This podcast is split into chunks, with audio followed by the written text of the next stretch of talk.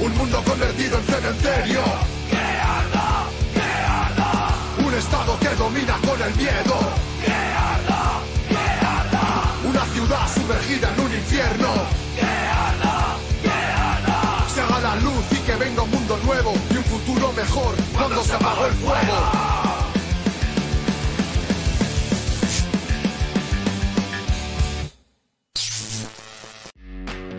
Vanguardia Obrera.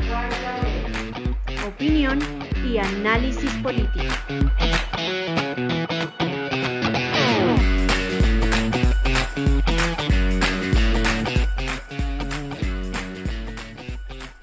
Muy buenas noches para todos. Buenas noches, José. Muy buenas noches. Dice eh, unas palabras de compañero Jaime Rangel, publicadas en uno de los escritos de la revista Contradicción por allá en la década del 90. Si la contradicción fundamental del capitalismo consiste en el antagonismo entre la gran producción social y la tremenda apropiación privada, resolverla implica necesariamente que la sociedad tome posesión sobre los medios de producción, que la sociedad comprenda, penetre en la naturaleza de sus fuerzas, es decir, domine las leyes de sus fuerzas productivas colocándolas de acuerdo a un plan, a su servicio en beneficio de los intereses del trabajo. Esta planificación permitirá terminar con la división entre la ciudad y el campo hasta ahora necesaria para los intereses del capital. El socialismo significa subvertir todo el orden capitalista, no dejar piedra sobre piedra, transitar hacia una forma social en la que cada individuo tenga necesidad del trabajo productivo como necesidad vital, sin descargarla sobre los demás, pero a la vez que cada individuo tenga la posibilidad real y material de desarrollación del hombre, se habrá también terminado con la odiosa división entre el trabajo manual e intelectual. Palabras sabias del compañero Jaime Rangel que nos compartió en uno de sus varios artículos de la revista eh, Contradicción. Bienvenidos todos a esta nueva emisión de Vanguardia Obrera. Hoy nuestra emisión número 60, la misión de la clase obrera sepultará el capitalismo imperialista.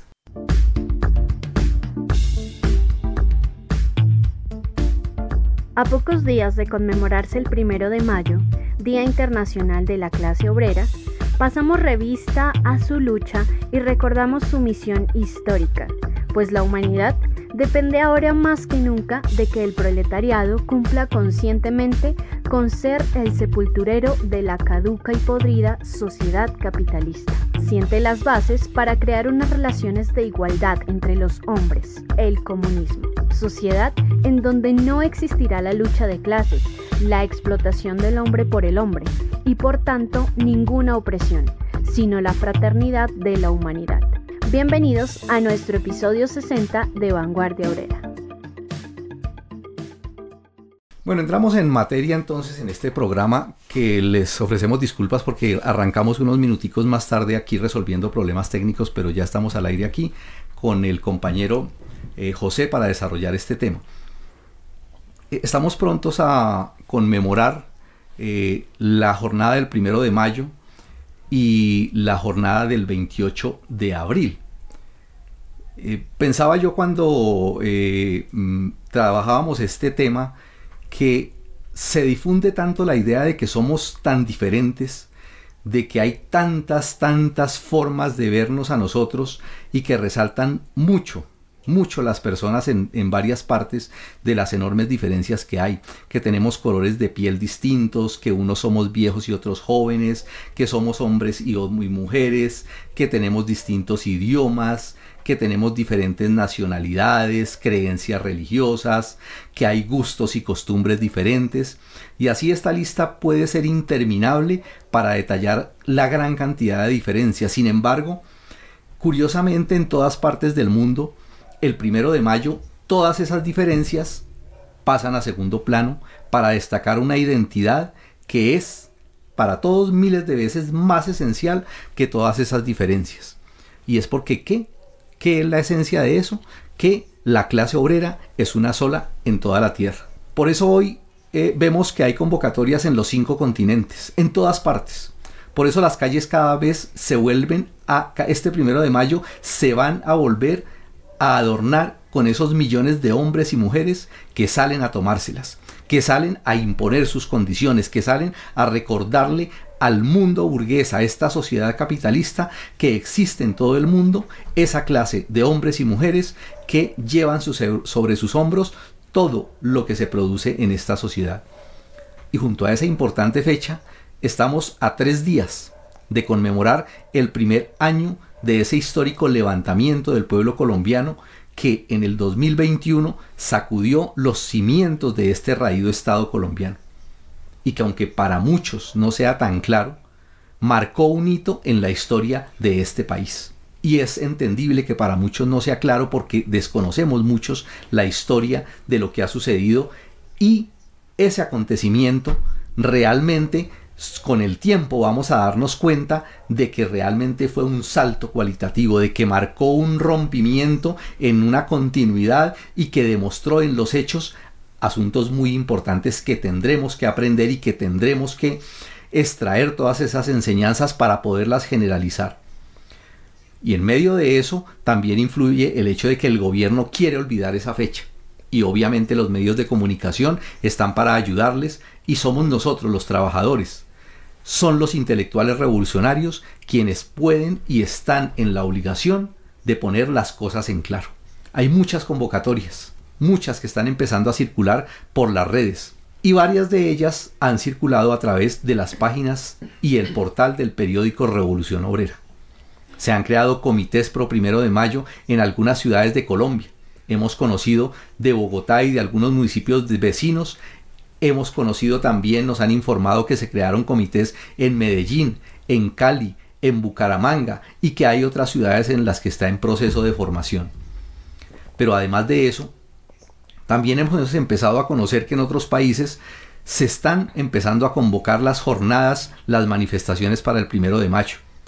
Eh, recientemente conocimos eh, la convocatoria de los compañeros en Ecuador eh, una hermosa convocatoria del movimiento Vientos del Pueblo de Ecuador con la frase el primero de mayo, primero la lucha por la revolución. En las redes ya ustedes los, lo conocerán, eh, es una convocatoria muy bonita, muy, ilustra, muy ilustrativa de lo que es esa jornada del primero de mayo.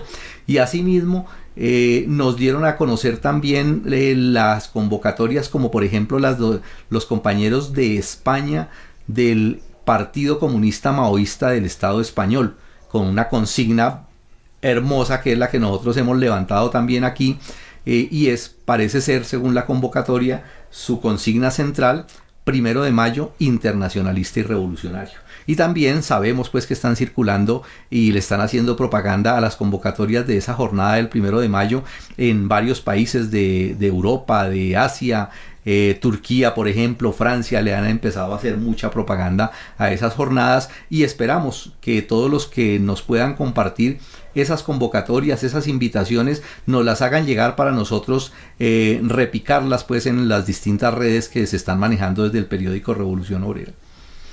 Y para el próximo 28, para dentro de tres días, aquí en Colombia, eh, han empezado a circular muchas y variadas eh, convocatorias en, muchas partes del país, todas citando a salir y a tomarse las calles.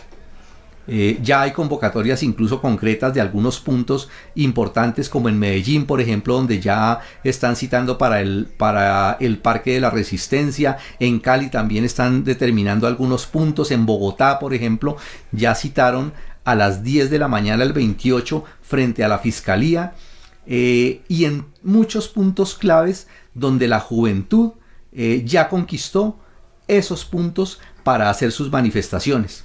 Eh, en Bucaramanga también están citando y en muchas otras partes. Se han conocido a través de las redes distintas de sectores de jóvenes, de, las mujeres, de sectores de las negritudes, de muchas, muchas.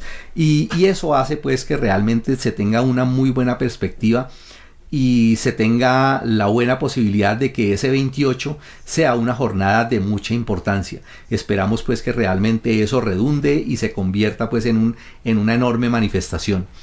Eh, finalmente, en torno a, esas convocatorias, eh, queremos eh, contribuir pues para que en la ciudad de Medellín asista pues todos los que puedan ir a la reunión que los compañeros están convocando en la sede de la UNEF. Ya en las redes ustedes tendrán oportunidad de conocer la convocatoria en concreto y la están citando para mañana 26 de abril a las 3 de la tarde en la sede de la Unión Nacional de Empleados Bancarios de esa ciudad.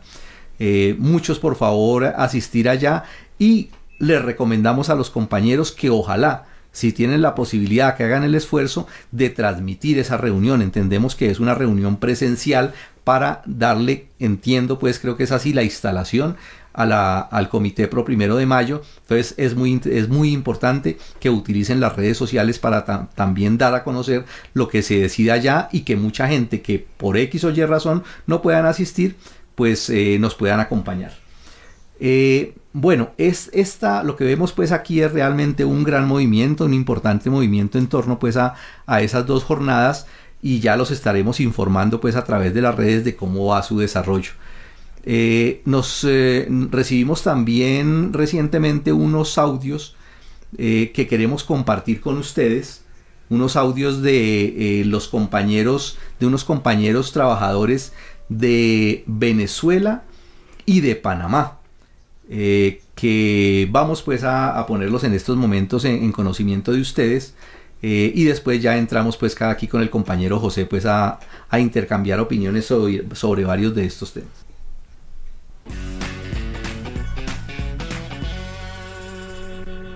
Mi nombre es Eddie Villamizar, trabajador de la empresa Tipo de Venezuela, con 15 meses de despedido injustificadamente, igual que mi compañero. Aquí nos encontramos padres de familias con hijos en condiciones especiales, lo cual requieren un tratamiento y simplemente no lo podemos cubrir porque la directiva nos despidió injustificadamente. Hay personas que estaban de vacaciones, sin embargo, ellos violando la norma los despidieron. Delegados de ISACEL, aquí al lado tenemos compañeras, esposas de compañeros de trabajo que a raíz del día que los despidieron, cumpliendo 25 años de servicio, con lesiones a raíz de la actividad, se, quitó la vida, señores. Lamentablemente, para él, para su familia y para nosotros, que nos corre harina por nuestras venas.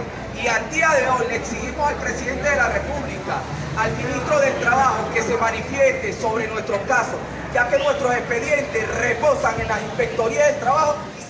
Pasado la información que me pregunta, eh, hasta el momento, ya después de pactado la convención colectiva con Bimbo, y el sindicato CITA, Sindicato Industrial Nacional de los Trabajadores de la Harina y Afines. Eh, la empresa lo que ha movido es un movimiento antisindical donde eh, no eh, deja a que la representación sindical entren directamente a su oficina. También ha atacado el tema de las productividades, donde los trabajadores eh, tenía un método de productividad y donde se le pagaba algún tipo de, de bonificación, le ha tratado de, manejar esos términos que, que al final eh, lo que nosotros buscamos es tratar de contrarrestar eso. Sabemos que es un tema bastante tedioso, ya que esta transnacional siempre ha tratado de buscar eh, la mejor manera de evitar el movimiento sindical pero siendo una referencia más que todo, eh, nosotros hemos mantenido la firmeza dentro de nuestro movimiento y hemos buscado a, que los trabajadores se concienticen y sigan eh, afiliándose a, nuestro sindicato y, al final eh, poderlo representar en cualquier momento. Entonces, más que todo, eh, no se ha habido, no se ha visto todavía un, despido masivo ni nada después de la convención, pero sí ataques eh, bastante delicados en el tema donde afecta la economía de los trabajadores, que es el tema de productividad, pero estamos tratando de resolverlo mediante los comités de empresa que que al final no está dando un buen resultado, ya que la empresa está comprendiendo de que no le conviene eh, nuevamente irse a un pliego y violación de convención colectiva, porque al final eh, los trabajadores eh, están creyendo más que todo en el, en el, movimiento y están creyendo en el, en el espíritu ese de, del clasismo, donde el obrero lucha por, por su clase. Eh, estamos trabajando en eso y esperemos que, que al final de los tiempos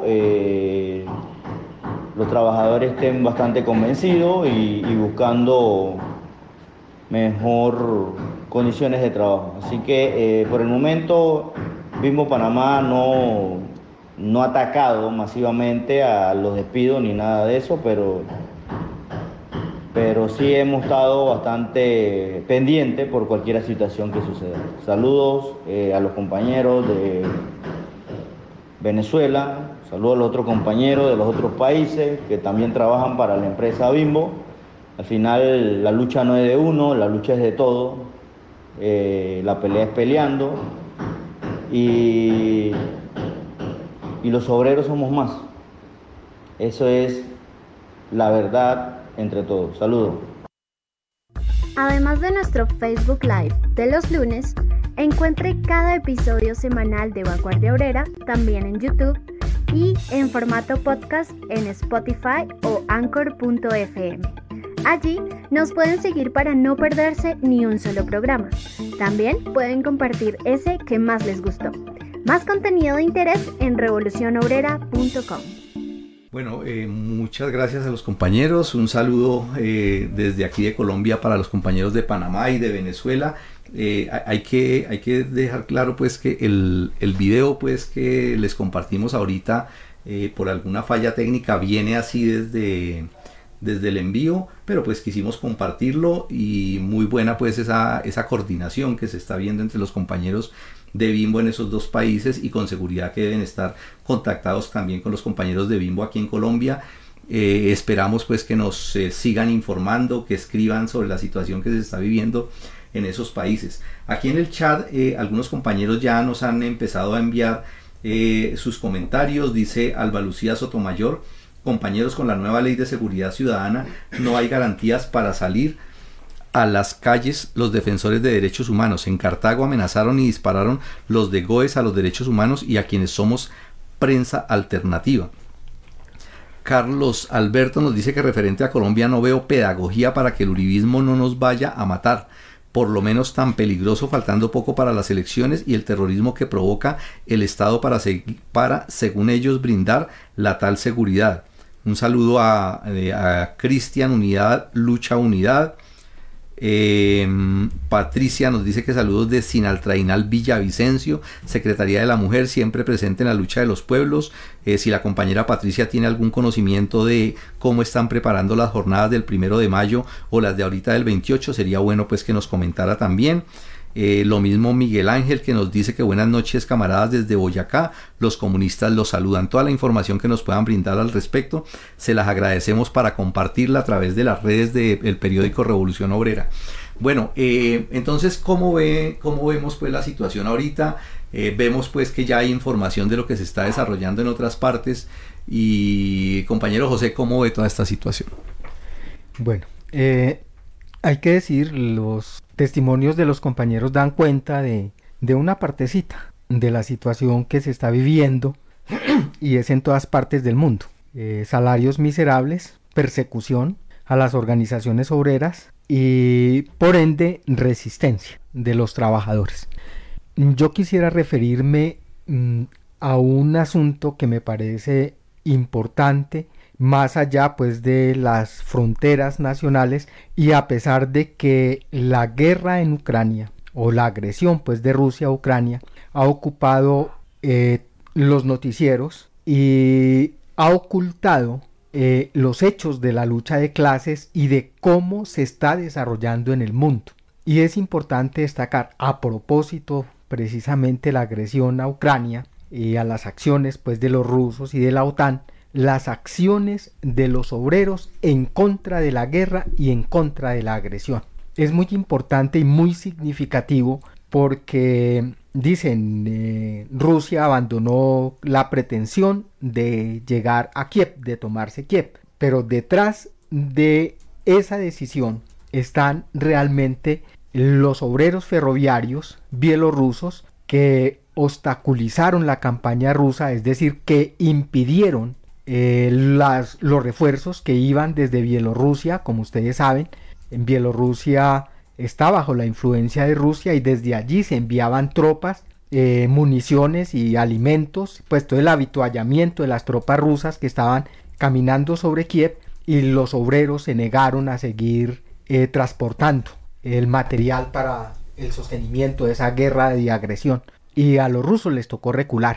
Pero no son las únicas acciones. También los ferroviarios griegos obstaculizaron el envío del armamento de la OTAN a Ucrania. Igualmente, eh, los obreros, los proletarios del aeropuerto de Pisa en Italia se negaron a enviar las municiones y el armamento que enviaba a Estados Unidos a través de Italia para Ucrania. Igualmente, se presentan acciones del proletariado y de las masas en Rusia en contra de la agresión imperialista al vecino Ucrania, al pueblo de Ucrania. Y es muy importante esto porque son muestras de la solidaridad internacionalista de los obreros que se niegan y que de hecho actúan en contra de la guerra imperialista, en contra de la agresión al pueblo ucraniano y en contra de las pretensiones de los imperialistas de, de Occidente de empujar a una tercera guerra mundial. Paralelo con eso se presentan huelgas y levantamientos de masas que quiero referirme particularmente a Kazajistán y a Ceilán. Eh, Kazajistán pues es un país que está bajo la égida del, de, los, imperialistas rusos también eh, que presentaron en el mes de, de abril, de, en el mes de febrero, perdón, una huelga que empezó eh, con los obreros petroleros y que se tradujo en huelgas y manifestaciones em, espontáneas y básicamente motivadas contra la inflación por la rebaja en la edad de jubilación y esa ola llegó hasta la principal ciudad del país en Alma-Ata y se presentó una insurrección obrera con el asalto a edificios y levantamiento de barricadas. Eh, la, la, insurrección fue sofocada incluso con tropas descargadas por los rusos y los obreros, pero sin embargo los obreros volvieron eh, reclamando mejores condiciones de salarios, la liberación de los detenidos y no se han detenido las manifestaciones después de eso. Eh, trabajadores de fábricas de tubo, de, de, fibra de vidrio, eh, los, los que los trabajadores y desempleados de otra región, eh, los paramédicos, en fin, una serie de manifestaciones y huelgas a pesar del régimen mm, de, la represión y del militarismo, exigiendo además la liberación de los compañeros que fueron detenidos tras el levantamiento que hubo en, en.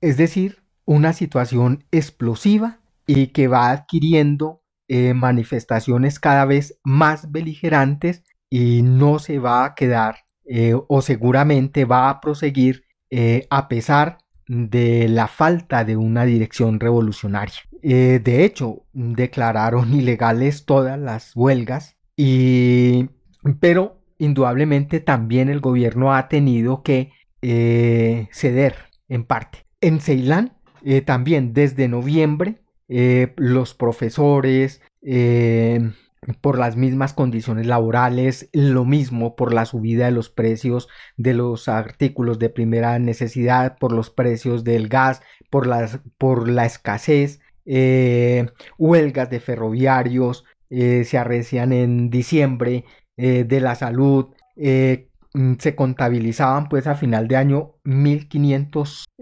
huelgas en distintas regiones eh, de conjunto pues en el país 1500 centros huelguísticos que es una cantidad grandísima. Mm, la respuesta del gobierno en Ceilán que también es un régimen militarista eh, fue la misma que se presentó aquí en Colombia eh, mm, es decir represión encarcelamiento la prohibición de las huelgas y a pesar de eso eh, la respuesta y que la prohibición de las huelgas se presenta el 14 de febrero y la respuesta de los trabajadores fue convocar nuevas huelgas y empezaron otra vez el mes de marzo por encima de los decretos gubernamentales. Es una situación que se aceleró aún más en marzo y en abril incluso, eh, agravado pues por la inflación que es un fenómeno mundial, es decir, eh, la carestía no es un problema de Colombia o de una u otra parte del mundo, sino que es general la escasez,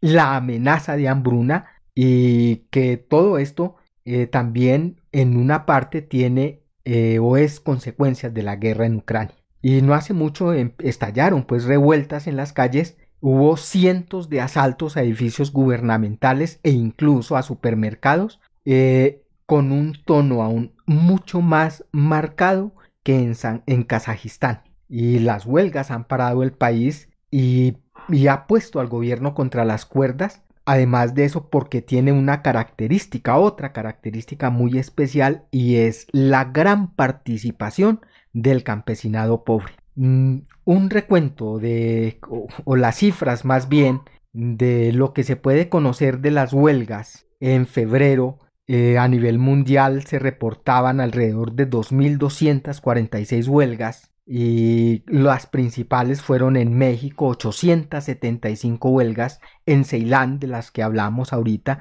509 huelgas, en España 255, en Argentina 180, en Estados Unidos 110, en Turquía 62, en Francia 55, en Colombia varias, eh, más de 10 que no se reportan, que los medios oficiales no reportan Muchas de esas pasan desapercibidas incluso para el propio movimiento obrero. En Gran Bretaña se presentan 47, en Canadá 29, en Uruguay 19, en Chile 15 y en Israel 12. Es decir, Israel no es el no es únicamente el estado perro de presa de los imperialistas, sino que también existe clase obrera luchando. En marzo las huelgas fueron Mm, o se reportan 2.219 huelgas por lo menos en el mundo. En España se reportan 1.272 de ellas, eh, que es un incremento gigantesco con respecto pues a las 255 que hubo en, en febrero. En Estados Unidos 540 de, de las que hubo en, de las 110 que hubo en febrero en Alemania se reportan 469 huelgas, en Argentina 195, en Australia 162, en México 78 se redujo la ola huelguística que estaba en 875 en, en febrero, pero se redujo a 78, pero sigue siendo un número gigantesco. En Francia 20, en Israel 20 huelgas, 12 de 12 que hubo en, en febrero y en Gran Bretaña 17 eh, de 47 pues que hubo en, en febrero. Es muy importante esto porque los medios oficiales no cuentan absolutamente nada de esto. Y les decía, incluso en Colombia pasan desapercibidas las huelgas obreras y los paros y movilizaciones que existen. Apenas medios se reportan, como el paro en el Chocó, eh, cosas así. Y la lucha, sobre todo de los obreros, es minimizada. Y en Colombia pues tiene razón ahorita pues por todo lo de la farsa electoral. Eh, está solamente eh, Petro y Fico en, los medios, todo el tiempo, a toda hora, en todos los noticieros, eh, cegando la lucha de clases real, es decir, la lucha de los trabajadores, otras luchas y otros levantamientos. bueno, decía que en otras partes del mundo se presentan otras luchas y levantamientos. Eh, tenemos aquí cerquita nada más eh, los levantamientos contra el gobierno reformista de Castillo en el Perú. Eh, se supone la burguesía subió pues a, a un maestro que viene del movimiento sindical disque para arreglar el problema de la crisis económica y política y social que vive ese país y la situación sigue idéntica. Crisis social, crisis económica y crisis política y lo más seguro es que van a tumbar a ese pobre hombre. Eh, igual se presenta en Chile. Eh, ya a estas alturas de la vida, un mes lleva Boric en, el, en la presidencia y ya tiene a sus espaldas otro centenar de detenidos reprimidos por los carabineros. Se supone que él estuvo en las manifestaciones y, y, que fue lo que lo catapultó pues a la presidencia ahorita y nada, un gobierno también en crisis. Lleva un mes y ya es un gobierno completamente desprestigiado. Y la situación se va a agravar aún más porque no es un problema que pueda resolver un títere o un fulano cualquiera o cualquiera que la burguesía decida poner en, el, en la presidencia de la República. Igualmente, eh, se presentan protestas en Francia. Hoy casualmente se estaban ya definiendo y definieron pues el nuevo presidente, o el no el nuevo, es la continuidad pues de Macron que estaba en competencia con Le Pen y se presenta la farsa esa en medio de manifestaciones contra la farsa y gigantescas manifestaciones contra la farsa electoral, es decir, de los trabajadores que están cansados y mm, cualquiera que suba saben que es la misma porquería. Eh, sabemos también de las protestas gigantescas en Albania contra la carestía, también nuevas protestas en España, también contra la guerra imperialista, protestas en Bélgica, protestas en Palestina, protestas en Italia. Es decir, en todas partes del mundo se presenta una rebelión general de los trabajadores en contra de una situación que se hace insoportable hasta los científicos. Hace la semana pasada se encadenaron los científicos de la NASA eh, para ver si los escuchan,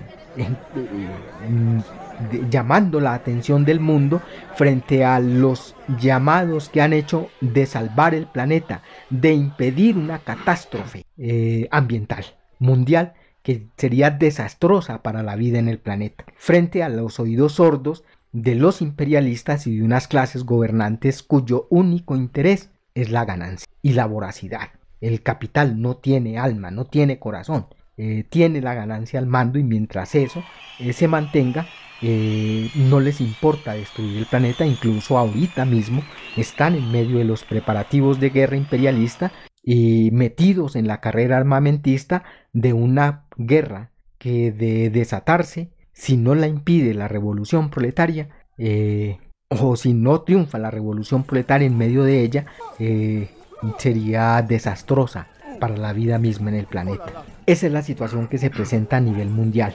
En Colombia nos aprestamos, estamos, decía Ricardo, a tres días ya del primer aniversario del gran levantamiento revolucionario de las masas y del pueblo colombiano. De eso quisiera destacar tres aspectos que me parecen muy importantes. Mm, ¿Qué dejó este levantamiento de lo cual debemos aprender eh, para lo que se viene, independientemente de quién llegue o a quién ponga a la burguesía y las clases dominantes en la presidencia?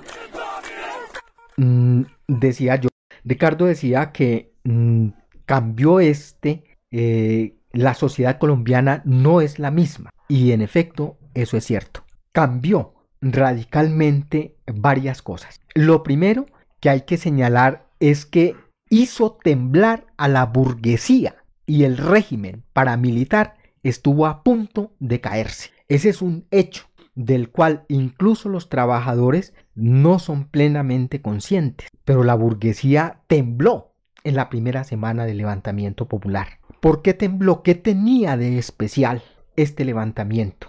Y hay que señalar esto. Lo principal fue la iniciativa de las masas desde abajo. ¿En qué consistía esa iniciativa de las masas desde abajo? En las asambleas populares, en las primeras líneas que se generalizaron en muy poquitico tiempo, en las guardias populares, eh, todas ellas como formas embrionarias de un nuevo poder embrionarias, porque era una, fue un asunto espontáneo, ¿sí? No era plenamente consciente, pero ¿qué se puso de manifiesto allí? En contra de la democracia parlamentaria, burocrática, de toda esa basura del Estado burgués, se impuso en el movimiento popular la democracia directa de las masas, elección y remoción de los dirigentes por las asambleas, decisiones tomadas y hechas cumplir por la asamblea, por las asambleas mismas. Ellas mismas organizaron los asuntos comunales, la seguridad, la alimentación, la salud, la recreación, etcétera, etcétera, etcétera. Eso ya de por sí son formas embrionarias de poder.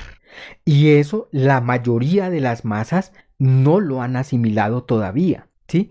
Es tarea de los proletarios revolucionarios, de los obreros conscientes, hacer que las masas comprendan lo que ellas mismas hicieron y protagonizaron. Hacerlo consciente para poder generalizar esas formas, incluso para superarlas en cuanto a la cualidad, es decir, a la comprensión de lo que hicieron y a la vez afinar en ellas. Indudablemente, como decían en el chat, el régimen se prepara para el levantamiento que se viene. La ley de seguridad ciudadana es para eso justamente, incluso le autoriza a la gente de bien, a los que le dieron plomo, a los muchachos en Cali, ahorita los autorizan para que, alegando legítima defensa, disparen sobre los manifestantes, desde el carro o desde la casa. Y lo hizo el GOES y lo sigue haciendo las fuerzas represivas del Estado, persiguiendo, criminalizando y asesinando. Eso no ha parado y no va a parar. Incluso ahorita Biden le acaba de entregar otros 40 tanques a Duque. Eso no es para otra cosa que para reprimir y asesinar al pueblo. Por consiguiente, se necesita ir más allá de lo que produjo el levantamiento popular y hacer consciente la necesidad de formar la milicia obrera y la milicia popular, es decir, de transformar la guardia en destacamentos armados del pueblo, que sean capaces de resistir no solamente a la gente de bien, sino a las fuerzas militares. ¿sí? Hacia allá hay que mirar, porque independientemente de quien se monte o de quien monten en, el, en la presidencia, se va a volver a presentar. Y ni siquiera Petro va a poder echar para atrás lo que la burguesía ya tiene montado y el plan burgués imperialista de manejar con mano dura las manifestaciones de protesta, tal y como lo está haciendo el demócrata y revoltoso y muy de izquierda el señor Boric en Chile. Ahora bien, ¿cuál fue la principal, la principal debilidad del movimiento? A de eso que está comentando José, eh, en, el chat se está tratando mucho ese tema eh, de, de, la, de la forma pues como actúa el, el régimen, el gobierno frente a las protestas y en ese sentido qué hacer, ¿no? Muchos incluso eh, sugieren, no, no hay que protestar. Eh, primera, primer, primer eh, asunto, cuando no hay protestas, matan la gente también, porque van a los campos, desplazan, matan a los dirigentes, es decir, el Estado asesina porque es parte de su política. Y otro, otro aspecto de, fundamental que veía yo aquí en, en el folleto sobre el, el balance eh, o la síntesis que hace de lo de los grupos de choque y que publica el, portal Revolución Obrera, en una de sus partes dice esto, lo, lo, voy a leer porque me parece muy interesante. En este régimen de terror es imperativo defender la vida y seguridad de las comunidades, los dirigentes sociales y luchadores populares a través de los medios y fuerzas propias, una necesidad que se ve obstruida por la concepción dañina de quienes creen que el Estado es un juez imparcial y garante de derechos, cuando es una máquina de opresión y al servicio de los explotadores, dicha idea es el principal peligro y obstáculo para proteger y defender la vida de los dirigentes sociales, la cual ha sido inculcada por las clases dominantes, los reformistas y los socialdemócratas. Sí, yo iba para eso más adelantico, pero está muy bien y eso responde a las inquietudes y en parte a la principal debilidad del movimiento del 28, de lo que se presentó el 28 y por qué incluso decayó el movimiento. Y creo que mm, son dos aspectos que juegan en eso de la debilidad del movimiento, la falta de conciencia y la falta de organización.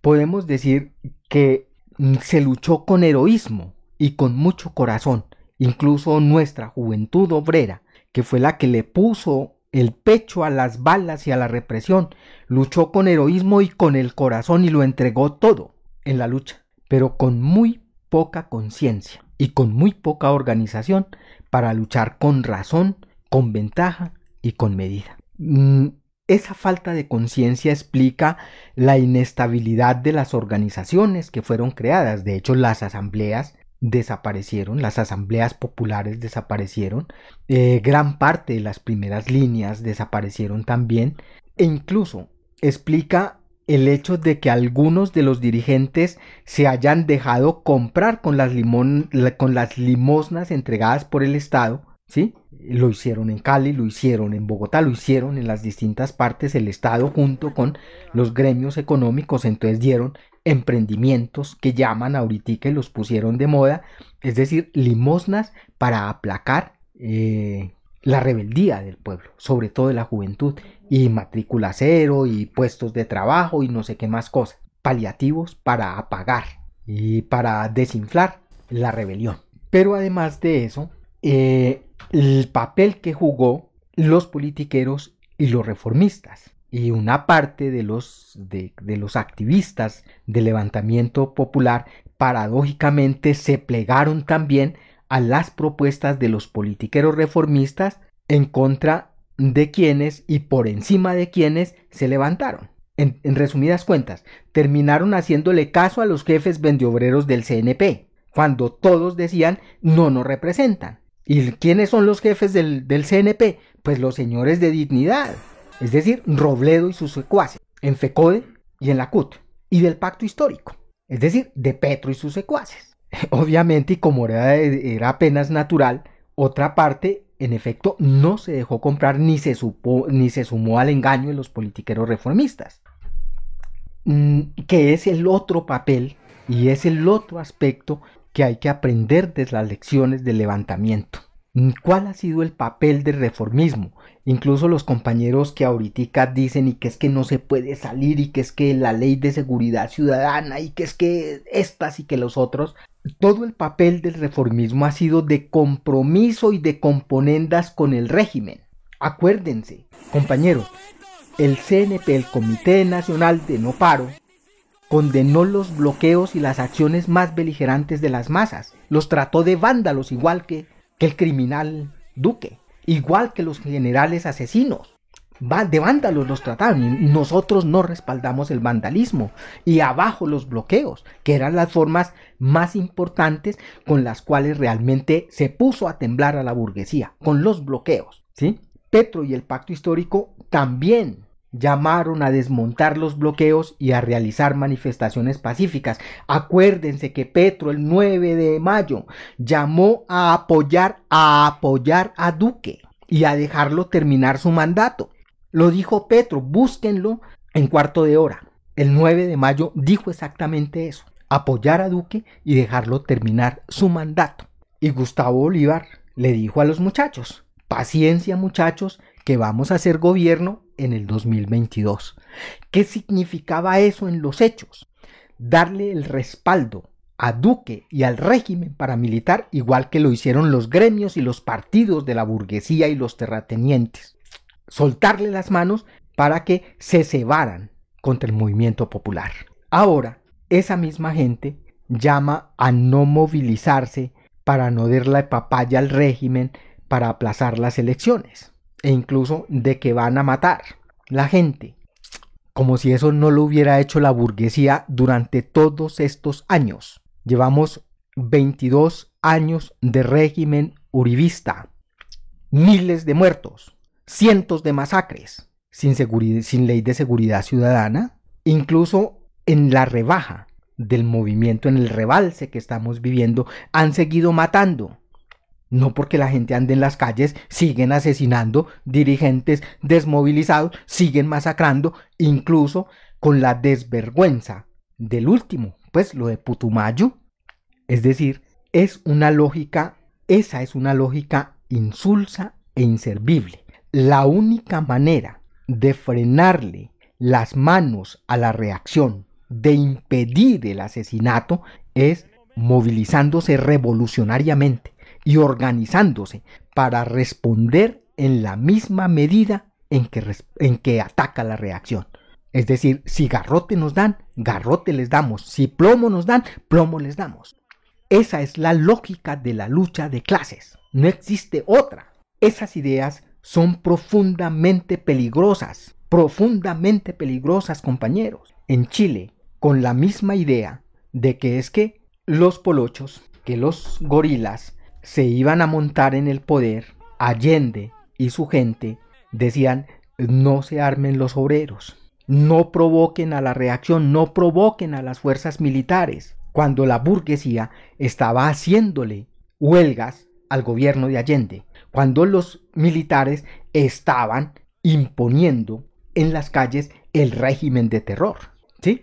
La única manera de impedir el ascenso de la reacción, y eso se sabe históricamente, es respondiendo con la movilización y con la organización revolucionaria de las masas. No existe otro camino, compañeros. Eso de quedarse en la calle, en la casa calladitos, no hacer nada porque es que qué miedo la reacción, por el contrario, alienta la reacción, envalentona la reacción y nosotros sabemos incluso por experiencia personal, todos, de que algún día nos tocó enfrentar a los que matoneaban, algún día, a pesar de que nos dieran duro en la cabeza, era la única forma de hacernos valer y de hacernos respetar, no era salir corriendo. Sin duda ese es, eh, ese es uno de los, de los temas que más eh, preocupa y el, mismo Chad lo, reporta, ¿no? Las, las, intervenciones pues que estamos eh, leyendo aquí en el chat apuntan hacia esa parte, ¿no? O sea, frente al, a, esa acción asesina y criminal del Estado, qué es lo que hay que hacer, ¿no? Y, en, eso, en eso creo yo que es importante que, que aprendamos bien las lecciones eh, porque la lucha, eh, o sea, o se lucha o no se lucha, es lo primero que hay que decir, ¿no?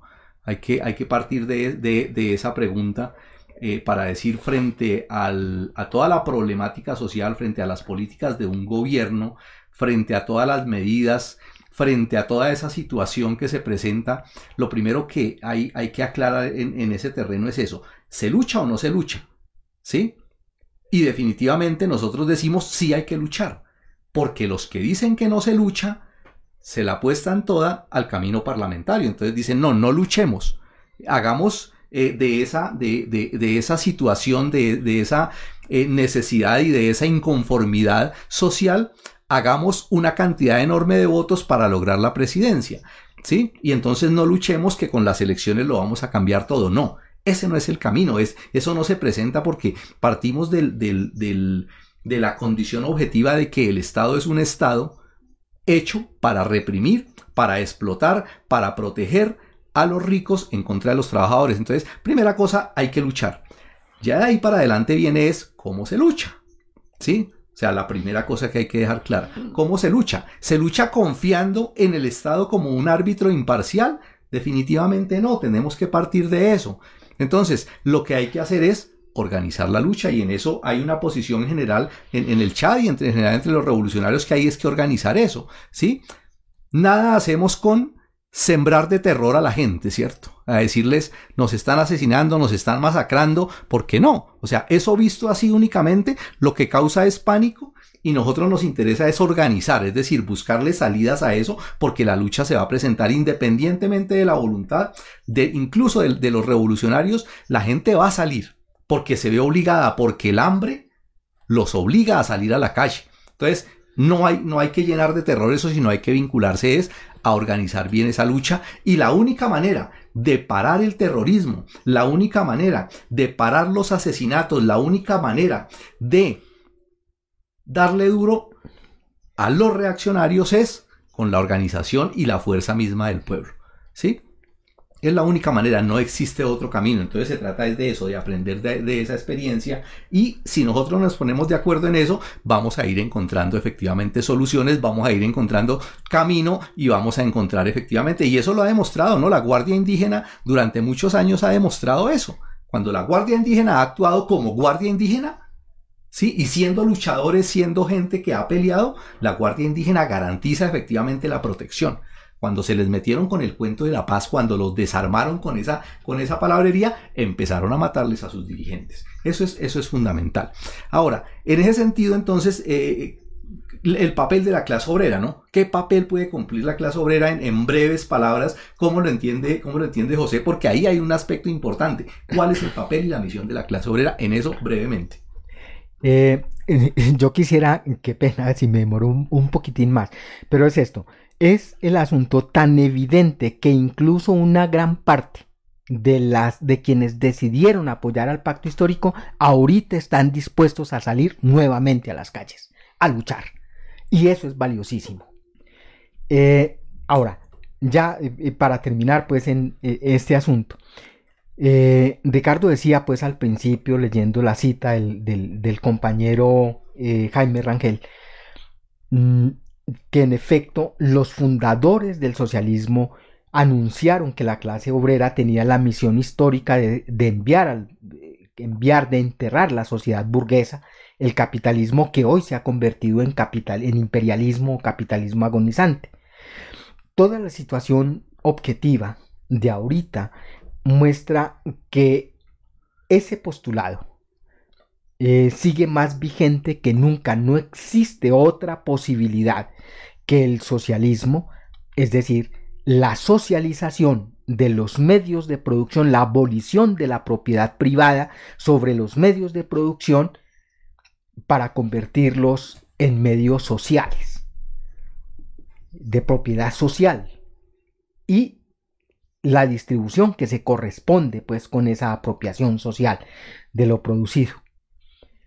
En ni siquiera las derrotas del proletariado, la, desaparición del campo socialista, que no es un fracaso del socialismo, sino una derrota del proletariado, y a pesar de la crisis del movimiento comunista internacional, toda la situación ahorita está llevando a la que la clase obrera, esa protagonista de la historia, ese sepulturero del capitalismo, se apreste nuevamente a ocupar ese puesto que le toca en la sociedad de ser la vanguardia, de ser la clase que no tiene nada que perder más que las cadenas, como dirían los viejos, los maestros del proletariado, en una revolución, en una revolución que no puede ser otra que la revolución socialista, y no existe otro camino que ese.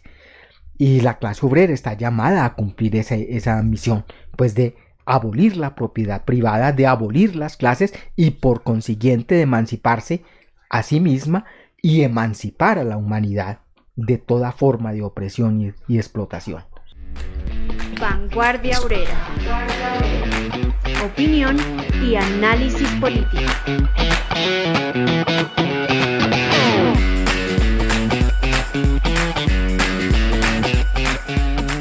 Bueno, sí, claro, eso es clave. Eh, y una de, las cosas que, oculta precisamente toda la, prensa y toda la ideología burguesa, todo el Estado, es el papel tan importante que puede jugar la clase obrera. ¿Por qué? Porque acordémonos que la clase obrera está íntimamente vinculada, relacionada con el, con el aspecto que más le duele al Estado y a los dueños del Estado, y es con la ganancia, con la producción, con la plusvalía. Es que no es tan complicado incluso si los obreros paran la producción, mueven el mundo. Y eso es clave, es importante. El papel de la clase obrera es importante, por eso hay que insistir, no nos cansamos de insistir en el papel que puede cumplir la clase obrera en esto. Entonces hay que hacer un trabajo arduo, intenso, hacia vincular a sectores grandes de la clase obrera a todo este proceso, ¿sí? Pero yo quiero destacar en ese asunto el papel que juega la organización.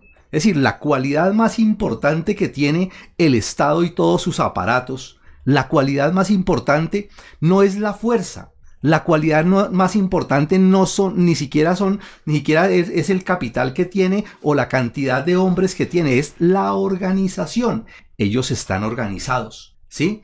Y ese es el factor negativo más importante que tienen las masas, el pueblo, que lucha y lucha, pero no están organizados. Y la mejor forma de aportarle a eso es avanzando decididamente, rápido, urgente en resolver ese problema. Si no existe una conciencia suficiente de la importancia y del, y del factor decisivo que tiene el contar con esa organización política, no vamos a avanzar no podemos olvidar que estamos en un mundo internacionalizado, es decir, no estamos en el capitalismo naciente, estamos viviendo en un sistema económico mundial, el imperialismo, el capitalismo es un capitalismo mundial y por eso hay que crear la organización política de la clase obrera a nivel internacional y esa se llama la Internacional Comunista. Hay que trabajar fuerte por eso y definitivamente hay que reconocer, no se está haciendo, no se está haciendo lo suficiente y todo lo que se podría hacer.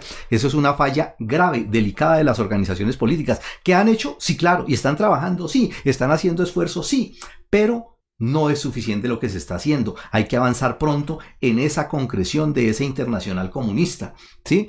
Y en el caso eso para las organizaciones políticas y en el caso de los revolucionarios, de la gente consciente, de esos compañeros como los que están aquí en el chat y otros que, están en, muchas otras partes, hay que reconocerlo. No podemos seguir con esa actitud contemplativa frente a la construcción del partido. Son compañeros luchadores que se vinculan a las marchas, que participan en las movilizaciones, que están poniendo el pecho, que ponen muertos. Pero no puede seguirse con esa actitud contemplativa frente al partido, esperando a que se cree el partido para comportarse como obreros conscientes y militantes. ¿Sí? No podemos seguir con esa actitud. Ya existen las condiciones objetivas, materiales e ideológicas y políticas para construir ese partido rápido, urgente, y es la mejor forma de contribuirle a todo eso que nos está preocupando, a todo eso que nosotros decimos, las condiciones de las masas que luchan y luchan y los matan y las medidas políticas y económicas que les imponen no se pueden echar para atrás o cuando se echan para atrás rápidamente vuelven y la retoma el, el, el, el Estado asesino. La mejor forma es un dispositivo estratégico, una forma política organizada que es el partido y en la medida en que se tenga un partido y una dirección política fuerte, eso mueve el mundo, ¿sí? Y claro, tenemos que aprender de la experiencia. Parte de, la razón de que eso suceda es que no, no conocemos suficientemente la historia y no conocemos entonces la diferencia que ha existido en el movimiento de masas y en el movimiento obrero cuando tienen la organización política a cuando no la tienen. La importancia y las diferencias que ha tenido el movimiento comunista y la lucha del movimiento a nivel internacional cuando han tenido la internacional y cuando no la hemos tenido. Hay diferencias enormes y hay que aprender de esa, de esa, de esa experiencia. Y cuando se llega a ese nivel de conciencia, esa conciencia se traduce en acción revolucionaria. ¿sí? Ahora, ¿qué podemos decir que es el, el, obstáculo principal? El obstáculo principal que tenemos para esto. ¿sí? Definitivamente creo que el obstáculo principal es el reformismo y el oportunismo, que junto con la desconfianza de los revolucionarios se han convertido en el problema principal para avanzar en esa solución de esa necesidad tan importante. ¿Por qué? Porque al final de cuentas, muchos de esos luchadores aún siguen ilusionados en que los problemas se los van a solucionar los politiqueros de turno y que esos politiqueros podrán convertir el Estado, transformarlo y ponerlo al servicio y a punta de reformas, ponerlo en bien de la población. Ese sueño, esa ilusión, esa falacia, ese engaño es el obstáculo principal que existe en estos momentos para construir ese partido. Los revolucionarios tienen que ponerse a trabajar ya, comprometerse firmemente por la construcción de ese partido. ¿Sí? Ese partido y la internacional son los dispositivos claves para, para darle solución definitiva a ese gran problema que nos está eh, carcomiendo pues a todos en estos momentos. Y como parte de eso, eh, tengo que decir pues que el llamado es a que en estas dos jornadas del 28 y del 1 de mayo salgamos a las calles, lo más organizados posibles a difundir esa idea, a llevar ese punto de vista. Y además de eso, destacar otro, otro aspecto. Eh, ya en la acción práctica, muchos compañeros dicen, bueno, pero ¿qué hago yo en la marcha del primero de mayo? ¿Qué debo hacer? Por ejemplo, los organizados, los que están en un sindicato, eh, lo, que tienen que hacer es luchar desde antes para que esas organizaciones y todos sus compañeros marchen con una posición revolucionaria el, primero de mayo. Lo ideal es que todo el primero de mayo, toda la marcha, las manifestaciones del primero de mayo tengan un carácter internacionalista y revolucionario. Pero si eso no se presenta, definitivamente hay que hacer bloques rojos se debe notar en las manifestaciones esos bloques de la gente consciente, de la gente revolucionaria. Y perdonarán los compañeros si yo les, hago este llamado. Si es necesario, si es necesario mostrar esa divergencia con sus sindicatos o con sus organizaciones patronales que salen a politiquear a la marcha, que salen a hacer campañas o que salen a beber o a hacer simplemente desfiles pacíficos, pues hay que pelear con ellos, porque hay que rescatar ese primero de mayo. Y por eso por eso es que se convocan esos bloques internacionalistas y revolucionarios dentro de esa manifestación. No le tengamos temor a eso. No les tengamos temor porque el primero de mayo es un día para destacar fundamentalmente el carácter internacional del movimiento obrero y para destacar su carácter revolucionario. Entonces, esa es la tarea más importante, ¿sí? Y por eso ese es el mensaje. el mensaje que deja eh, la Unión Obrera Comunista, Marxista, Leninista, Maoísta en, para este primero de mayo y que lo ha publicado y que lo va a difundir a través de un comunicado, el mensaje es concreto. Un primero de mayo de unidad y lucha del proletariado y los pueblos del mundo contra el imperialismo. Ese es el llamado entonces que le hacemos a los compañeros. Eh, los dejamos con esa, con esa preocupación, con esa inquietud. Hay muchas, muchos comentarios en el chat. Eh, perdónenme pues por no leerlos, estamos pues corridos del tiempo, eh, pero muchas gracias por eso. Nuevamente les hago una invitación que ya les había hecho en otra ocasión.